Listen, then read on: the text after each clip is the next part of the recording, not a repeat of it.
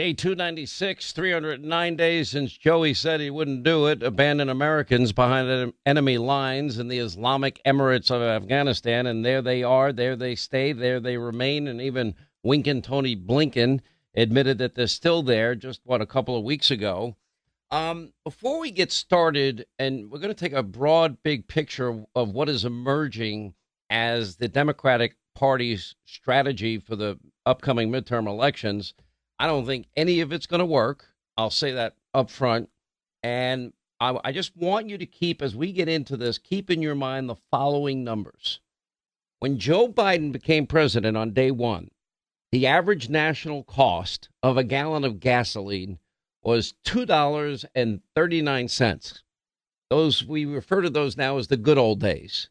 Today's national average is $4.80 six cents a gallon. There are places now with with gasoline costing over eight bucks a gallon. There are more states over six bucks a gallon than I can even count at this point. That is a hundred and twenty nine percent increase. Now, if we just went back to the policies of Trump on energy alone, and we didn't artificially reduce the supply of energy, we would immediately that would have a great and dramatic impact on inflation and it would it would help reduce the cost of every item we buy because every item we buy at every store that we go to is usually getting there because some some great American in an 18 wheeler gets it there, but they're not going to they, they don't deserve to be paid less, especially in these inflationary times. They're not going to charge less. Trucking companies aren't going to charge less. They, they have to pass those costs on to the consumer. That would be us, or else they'll go belly up and nobody's working that hard to to for charity. They, they, they can't afford to do it. So the obvious answer is this is what it is. Now I say that, and then I've got a lot of other information I'm going to pass on to you today about this, because it looks like what is emerging with the Democratic Party is a, a four pronged strategy. Number one is if Roe is, as we anticipate, overturned, they're going to try to motivate the country saying, see, look at what Republicans have done. Abortion is illegal. We're going to have, you know, look at look at what they were painting in front of Supreme Court justices' homes, you know, coat hangers, back alley abortions, all of the rhetoric I told you we'd hear, all the things I knew they'd say, they started saying it almost immediately. And but here's what's going to happen between now and then. Between now and then, something is going to happen, and that's called it's going to dawn on the American people that this right that Roe gave Americans, the right to an abortion, is not enumerated in the Constitution. Then we move to, to the, the 10th Amendment of the Constitution. Every item not dealt with, that goes back to the states. So if it's not enumerated in the Constitution, it is perfectly constitutional to let the states decide. And then the American people on that issue, it will dawn on them oh, I live in New York. Uh, abortion's going to be legal here, uh, even up until probably what the the moment before birth, as some other states have, and and so on and so on and so on. Now, different states will have different laws. Uh, will any one state completely restrict abortion? I don't think so. Maybe one or two, maybe three. I don't think any more than that.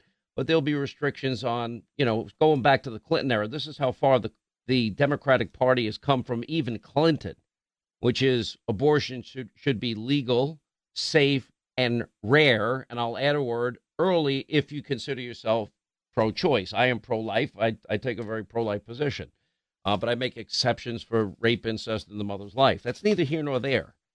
Uh, Americans will know before Election Day that all of this rhetoric, all of this hyperbole that is being spewed all over the cable airwaves and by liberal Democrats is just not true it will dawn on them that abortion is not illegal in America. So we'll put that issue off to the side for a minute. Then they're going to go after the Second Amendment. Americans are not going to sacrifice their Second Amendment rights for all of the reasons we've discussed since what happened in Uvalde. I have a case actually that I'll I'll get to later in the program today, where there was an incident where uh, a shooting took place, and if it wasn't for an armed citizen, this is in West Virginia, uh, 20 or 30 people could have been killed, but that armed citizen took it upon herself in this particular case and prevented a mass casualty. And even the CDC points out, on average, what, two and a half million, if my statistics are still in my brain from last week, times a year, that, that happens. So Americans, that's not going to get them the holy grail. That's not going to be the wedge issue they think it's going to be, especially the party that is all for coddling criminals, de- de- defunding, dismantling police departments, and are for these crazy and insane no bail laws. That's not going to fly either. So the third bucket of things that they're looking at is okay, we're going to go to the January 6th committee. We're going to look at Donald Trump. We're going to call it sedition. We're going to call it insurrection. And I'll get into that in more detail in a second. That's not going to happen either because these are the same people that didn't say a word, or if they did, they only openly supported the riots in the summer of 2020. And I'll I'll go through all the numbers with, with you and for you so you understand, you know, why is it they only care about the one incident of violence and they ignore the, you know, nearly 700 riots in the summer of 2020 that killed dozens of Americans, injured thousands of police officers, and caused billions in property damage. So Americans are going to understand that this is completely political. Is you know they wanted to have Jim Jordan and Jim Banks on the panel. They they would not allow that to happen. They're not going to interview Nancy Pelosi. They're not going to interview Muriel Bowser. If they really wanted to keep the Capitol safe, which I think they should, uh, I think you need the similar types of protections like you have around the White House. That's what I would provide our elected officials.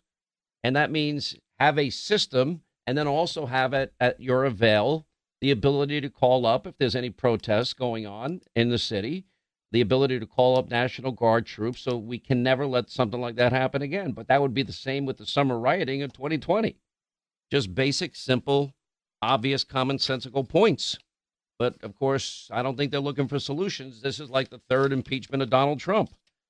So, you know, they're, the, the main questions that they're not going to ask. Let me let me go to interviews that I've done because I think they're very revealing.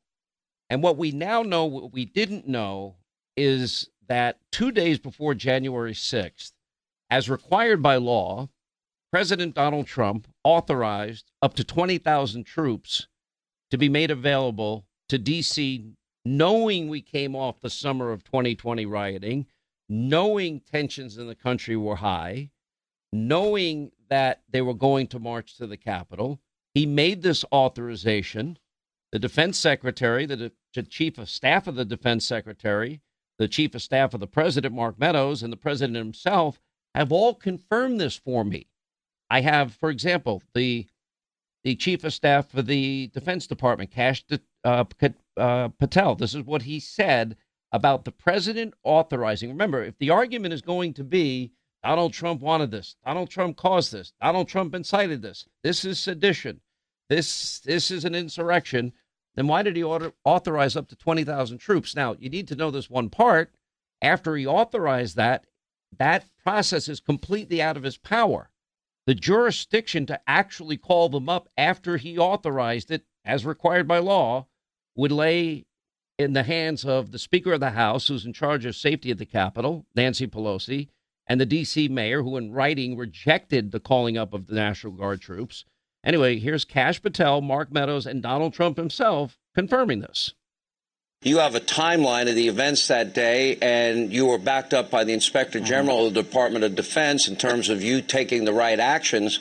My question to you is what is in that timeline that people need to know? No, fantastic question. It's backed up by writing. Mayor Bowser's written refusal, the communications between the leader of the Capitol Police and their chain of command to the DOD refusing our request to allow National Guardsmen and women to stage on January 4 and 5 before January 6. That's in the timeline. The repeated written request refusals are there, along with the chain of command that the DOD followed. And this, I'll leave you with this, Sean, the biggest thing. The DOD is the only no-fail mission on God's green earth. And we were proven right that we acted uh, lawfully on January 6th under the law and under President Trump's authority. Well, and that sound, is something that's in the timeline as well. It, it sounds like they weren't interested. Is it fair then to conclude that had Donald Trump's request uh, for National Guard troops two days before the 6th. Had the mayor of D.C. approved it, and Nancy Pelosi approved it, is it is it a safe assumption that what happened on January 6th wouldn't have happened? Well, I'll leave it to your viewers to picture 10,000 to 20,000 uniformed military officers trained to protect not just property but personnel surrounding the United States Capitol. I can't imagine a force on the universe that could get through that. Did he or did he not ask for the National Guard, knowing that there would be big crowds in D.C. beforehand?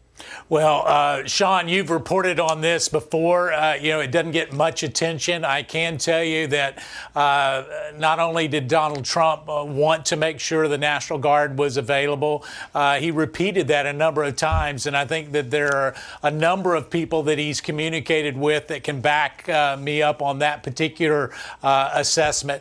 We said to the Department of Defense, the top person uh, days before we had the rally, because that rally was massive. And I said that I think you should have 10,000. I think I gave the number. I definitely gave the number of 10,000 uh, National Guardsmen. I think you should have 10,000 of the National Guard ready.